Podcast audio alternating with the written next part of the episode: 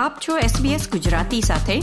વિવિધ વિષય પર રસપ્રદ માહિતી મેળવો sbs.com.au/gujarati પર. સિડનીમાં આ વર્ષે સજાતીય સંબંધોને સહકાર આપવા માટે સિડની વર્લ્ડ પ્રાઇડ યોજાવાની છે. મિત્રો, સિડનીમાં તમને રેમ્બો થીમ પર કોઈ કલાકૃતિ દેખાય તો જાણજો કે સિડની વર્લ્ડ પ્રાઇડ બે હજાર ત્રેવીસ માટે સિડનીને રેઇનબો સિટીમાં બદલવામાં આવ્યું છે.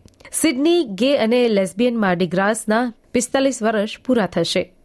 અને તે સાથે જ શહેરમાં પિસ્તાલીસ જાહેર કલાકૃતિનું આયોજન કરવામાં આવ્યું છે, જેમાં સમગ્ર ગ્રેટર સિડનીની સંસ્થાઓ તહેવારની ઉજવણી માટે રેઇનબો થીમ ઉપર સ્મારકો સ્થાપિત કરશે.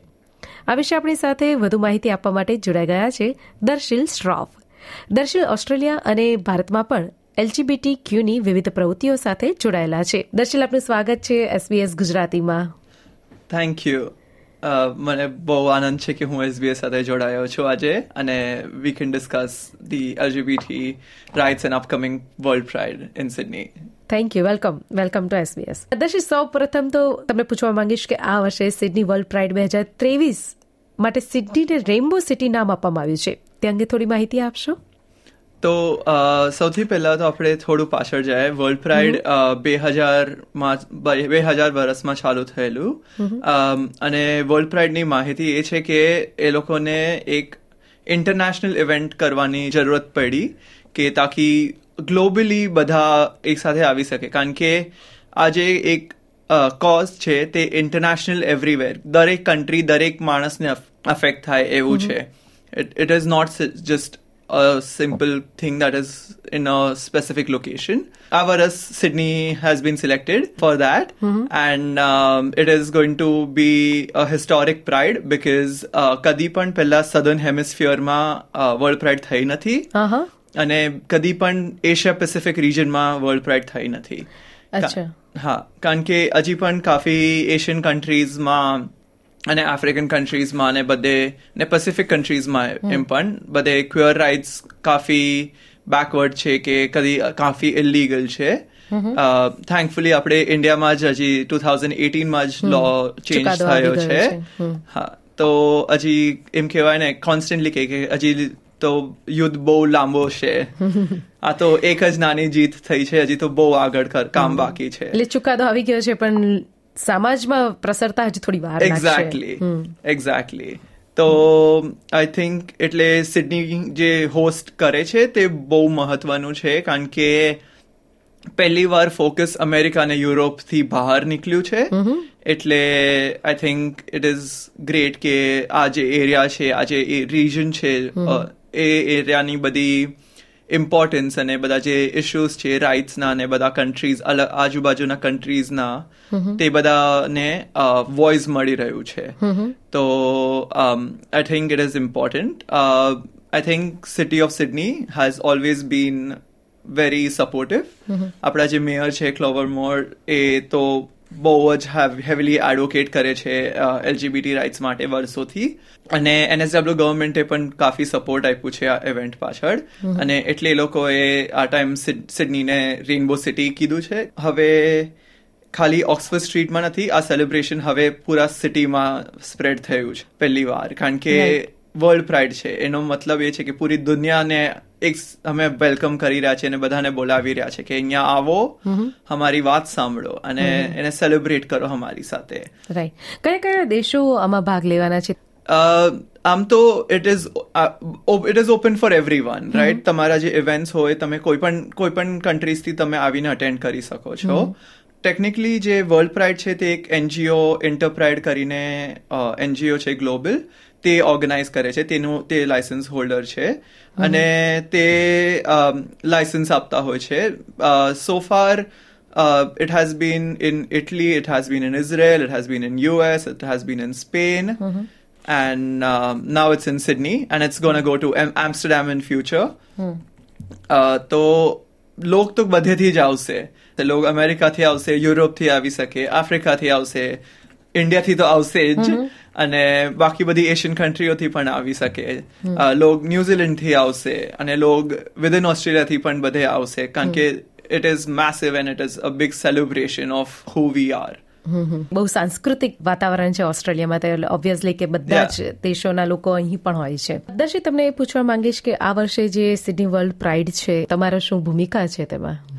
main age cheke you have to go out you have mm-hmm. to celebrate you have to support the events mm-hmm. you have to be who you are authentically do you if you identify as gay lesbian bisexual if mm-hmm. you identify straight as an ally mm-hmm. you identify queer non-binary trans whatever you identify as it is important that this is this period is when you go out mm-hmm. you are authentically yourself and you celebrate yourself parties events ne બધું જે છે conferences છે um, ને બધું તા હું hopefully જઈશ અને બધે સપોર્ટ કરીશ ને સાંભળું છું um, one of the very key event, uh, important event that's taking place during World Pride is a human rights conference, mm-hmm. which is going to be on for over a week. Mm-hmm. And um, ત્યાં એ લોકો બધે જ human રાઇટ્સના issues ને મુદ્દાઓ પર મોટી discussions કરવાના છે and it has people from all over the world right. coming in mm-hmm. to have discussions on how to move this forward, especially. And um, તાનું ફોકસ આ વરસ એશિયા પેસિફિક અને કન્ટ્રીઝ આજુબાજુના છે ને તાના લોઝ ને how to move that forward એ વસ્તુ પર ફોકસ છે which I think is fantastic તમે આ બધા જે કાર્યક્રમની જે માહિતી આપી તેમાં બધાને જેમાં ભાગ લેવો હોય સહકાર આપવો હોય તો કેવી રીતે તેમાં ભાગ લઈ શકે આ બે વર્ષના તહેવારમાં એટલીસ્ટ ત્રણસો થી વધારે ઇવેન્ટ્સ છે પૂરા સિડનીમાં. તમને અગર મેઇનલી કોઈ ઇવેન્ટ ટ્રાય કરવું છે જે સાઉથ એશિયન સ્પેસિફિક છે તો ટ્રિકોન ઓસ્ટ્રેલિયા ઇઝ ઓર્ગેનાઇઝેશન જે ઇવેન્ટ્સ ઓર્ગેનાઇઝ કરે છે specifically to cater towards the South Asian community mm-hmm. in uh, Australia, especially in Sydney. Um, એ લોકોનો પહેલો ઇવેન્ટ છે બાર બોમ્બે સત્તર તારીખના જે બોલિવૂડ ડાન્સ પાર્ટી છે exactly which is has always been a favourite amongst everyone it's it's to say that it's opening the world pride for everyone mm-hmm. is a great way for it. Bar Bombay સૌથી પહેલા છે after બાર બોમ્બે એ લોકો ઓર એક play પણ કરી રહ્યા છે સુંદરેલા કરીને Uh. Uh, which is a queer adaptation of the famous Cinderella. Mm. And it is very popular and it's going to have all drama and uh, glitz and um, fun to it. એ બે વસ્તુ સિવાય તમને અગર જવું હોય તો the parade is always free to view એના સિવાય ફેર ડે છે જે વિક્ટોરિયા પાર્કમાં હોય છે નાઇન્ટીન્થના છે nineteen ફેબ્રુઆરીના that is always a great place to go for free and attend એના સિવાય અગર કોઈ બીજા ઇવેન્ટ્સ તમને ની જાણકારી જોઈએ છે તો વર્લ્ડ પ્રાઇડ સિડની મારીગ્રાનો વેબસાઇટ છે અને પ્રાઇડ એમ્પ્લિફાઈડ કરીને એક અલગ વેબસાઇટ છે જ્યાં બધા જ ઓર્ગેનાઇઝેશન્સના ઇવેન્ટ્સ મેન્શન કરેલા છે ને ત્યાં તમે જઈને ચેકઆઉટ કરી શકો છો. બટ આઈ થિંક અગર કોઈ someone who has never been to the any of the events I think fair day is a great place to start it's a very family friendly atmosphere અને ત્યાં બધા જ હોય છે. બધા જ એજ ગ્રુપના લોક હોય છે. ફેમિલીઝ હોય છે. ને ત્યાં બહુ બધા ઓર્ગેનાઇઝેશન્સ હોય છે ડિફરન્ટ ગ્રુપ્સ હોય છે અને તમે ત્યાં જઈને તમને એમને બારમાં જાણકારી પણ મળી શકે બધા સ્ટોલ્સ પર જઈને. તો I think fair day is a beautiful event to first introduce your self in એસપીએસના માધ્યમ થકી એલજીબીટી ક્યુની જાગૃતતા લાવવા માટે શું જરૂરી છે? આઈ થિંક સૌથી મોટી ઇમ્પોર્ટન્ટ વસ્તુ જે છે to everyone listening, listening I um, the most important thing is કે આપણે એક ઓપન માઇન્ડ સૌથી પહેલા રાખવું પડશે આ ઇશ્યુઝ જે છે તે કોઈ બીજાના નથી આ આપણા ઇશ્યુઝ છે તમે તમારા ઘરમાં કોઈ માણસ કોઈ પણ person who's identifying as અન an individual from LGBTQIA એ could not એ પ્રોબ્લી ત્યાં સ્ટ્રગલ કરે છે ને તમને બતાવી નથી રહ્યું કારણ કે એમને ડર છે કે એ તમને બોલશે ને તમારું કઈ ખરાબ રિએક્શન આવી શકે. કોઈ તમને યુ નો કેવી રીતના બોલે કે જે રીતના તમને કોઈ બતાવે કે કોઈ તમને કમઆઉટ કરે એની પહેલા જ અગર તમે એક એલાયની જેમ તમે પહેલા જ કમઆઉટ કરો તમે એમ બોલો કે નહીં I support the rights I am aware of them I support people તો એ તમારી માટે તમારી આજુબાજુના લોકો માટે એક સેફ એન્વાયરમેન્ટ ક્રિએટ કરે.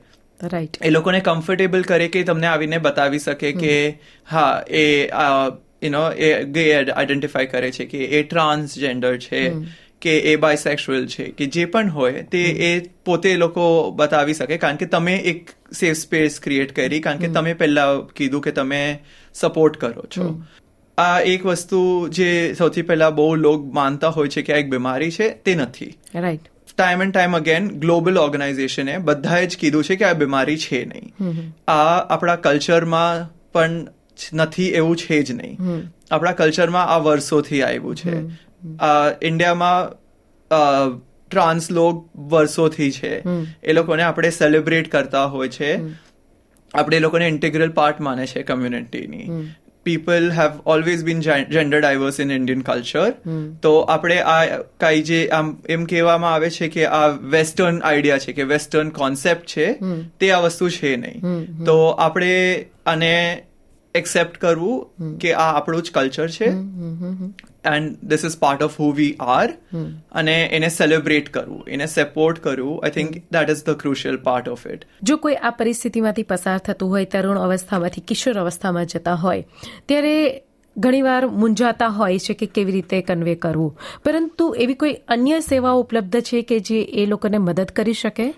ઓસ્ટ્રેલિયા થેન્કફુલી એક પ્રોગ્રેસિવ કન્ટ્રી છે અને એમાં ઘણી બધી સપોર્ટ સર્વિસીસ છે ફોર ડિફરન્ટ એજ પીપલ તમે અગર ટીનેજમાં હો અને તમને તમે સ્ટ્રગલ કરતા હો તો માઇનસ એટીન જેવી ઓર્ગેનાઇઝેશન્સ છે જે તમને હેલ્પ કરે. તે તમને પ્રોપરલી બેટર એજ્યુકેશન તમને મટીરિયલ મળી શકે. તમે એમને સપોર્ટ સર્વિસીસ હોય છે એ લોકોને તમે કોન્ટેક્ટ કરી શકો છો અને એને એ પૂછી શકો.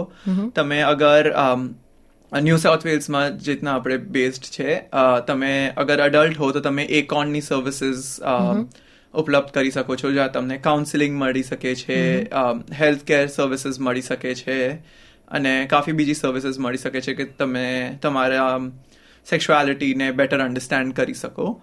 તમે એના સિવાય તમે બીજી રીચ આઉટ જેવી ઓર્ગેનાઇઝેશન છે બિયોન્ડ બ્લુ છે એ બધી ઓર્ગેનાઇઝેશન જે પ્રાઇમરી મેન્ટલ હેલ્થ પર ફોકસ કરે છે એ લોકોને પણ ટ્રેનિંગ અને ઇક્વિપમેન્ટ છે કે એ લોકો એલજીબીટી ઇશ્યુઝ પર પણ ફોકસ કરી શકે ને એ લોકોને સપોર્ટ કરી શકે લોકોને તો કાફી ઓર્ગેનાઇઝેશન છે જ્યાં તમને કાઉન્સિલિંગ મળી શકે ને તમને ગાઈડન્સ મળી શકે ઓન ધીઝ ઇશ્યુઝ દશીલ આ ઉપરાંત સમાજને સંદેશો આપવા માટે આપને આપના શું વિચાર છે મારા હિસાબથી આ એક ઇમ્પોર્ટન્ટ મુદ્દો છે જે આપણે એક આપણા ગુજરાતી કમ્યુનિટી અને બીજા ભારતની બીજી કમ્યુનિટી અને સબકલ્ચર્સને લેંગ્વેજ ડિવાઇડ લેંગ્વેજીસમાં આપણે આ ડિસ્કસ કરવાની જરૂરત છે. કારણ કે આપણે એક હેવીલી માઇગ્રન્ટ બેઝડ કમ્યુનિટી છે જે ઇન્ડિયાથી માઇગ્રેટ થઈને આવે છે અહીંયા. આ દેશના કાનૂનો થેન્કફુલી પ્રોગ્રેસિવ છે અને આપણે એ સોસાયટીમાં આપણે ભેદભાવ લોકો એને સાથે કરવાનું સારી વસ્તુ નથી ને આપણે લોકો સાથે હડુ સે જોતા હોય છે. આપણે you have to amalgate or uh, you have to um, assimilate to the Australian culture as they say. કે આપણે કલ્ચરમાં મળવા માટે આઈ થિંક આપણે એક ઇમ્પોર્ટન્ટ છે કે આપણે આ મુદ્દાઓને ખાલી આમ વોટ ઇઝ સોરી આપણે આ મુદ્દાઓની વાત કરીએ એકચ્યુઅલી ડિસ્કસ કરીએ ઘરમાં અને આપણે એને એક કોઈ આપણા ઘરમાં નથી આપણા કલ્ચરમાં નથી એમ કરીને આપણે એને ભાર ન રાખીએ આઈ થિંક એકદમ જ ઇમ્પોર્ટન્ટ છે કે આ મુદ્દાઓ ઘરમાં ડિસ્કસ થાય કારણ કે time and time again research એ કહે છે કે જે માઇગ્રન્ટ કમ્યુનિટીઝ છે એમાં જે ક્વેર યંગ કિડ્સ હોય છે એ લોકો સૌથી વધારે ડિફિકલ્ટી ફેસ કરતા હોય છે in coming out in terms of accessing mental health support and in terms of everything કારણ કે એમના પેરેન્ટ્સ એક્સેપ્ટ નથી કરતા એમના પેરેન્ટ્સ આ વસ્તુઓ પર ડિસ્કશન્સ નથી કરતા એટલે માઇગ્રન્ટ કમ્યુનિટીઝમાં આ વસ્તુથી કાફી ઇશ્યુઝ કોન્સ્ટન્ટલી આવે છે એટલે આપણે I think if with a broader perspective and a broader mindset, I think if we move forward with this, uh, it will really help our future generation and our future kids to be more accepting of themselves and others. So I think એ સૌથી મોટું important વસ્તુ છે. યા ખૂબ જ સરસ વાત કહી કે નહીં કે તરછોડી દેવાનું કે એને સાંભળવાનું નહીં અવગણના કરવાની. પરંતુ તેની લાગણીને સમજીને તેને અપનાવવાનું અને તેને સહકાર આપવાની ખૂબ જ જરૂર છે. હા. થેન્ક યુ સો મચ ખૂબ ખૂબ આભાર. દર્શિલ આપનો અમારી સાથે જોડાયા તે બદલ અને ખાસ કરીને અમારા સ્ટુડિયો પર આવવા બદલ આપનો ખૂબ ખૂબ આભાર. Thank you so much like share comment કરો. એસબીએસ ગુજરાતીને ફેસબુક પર ફોલો કરો.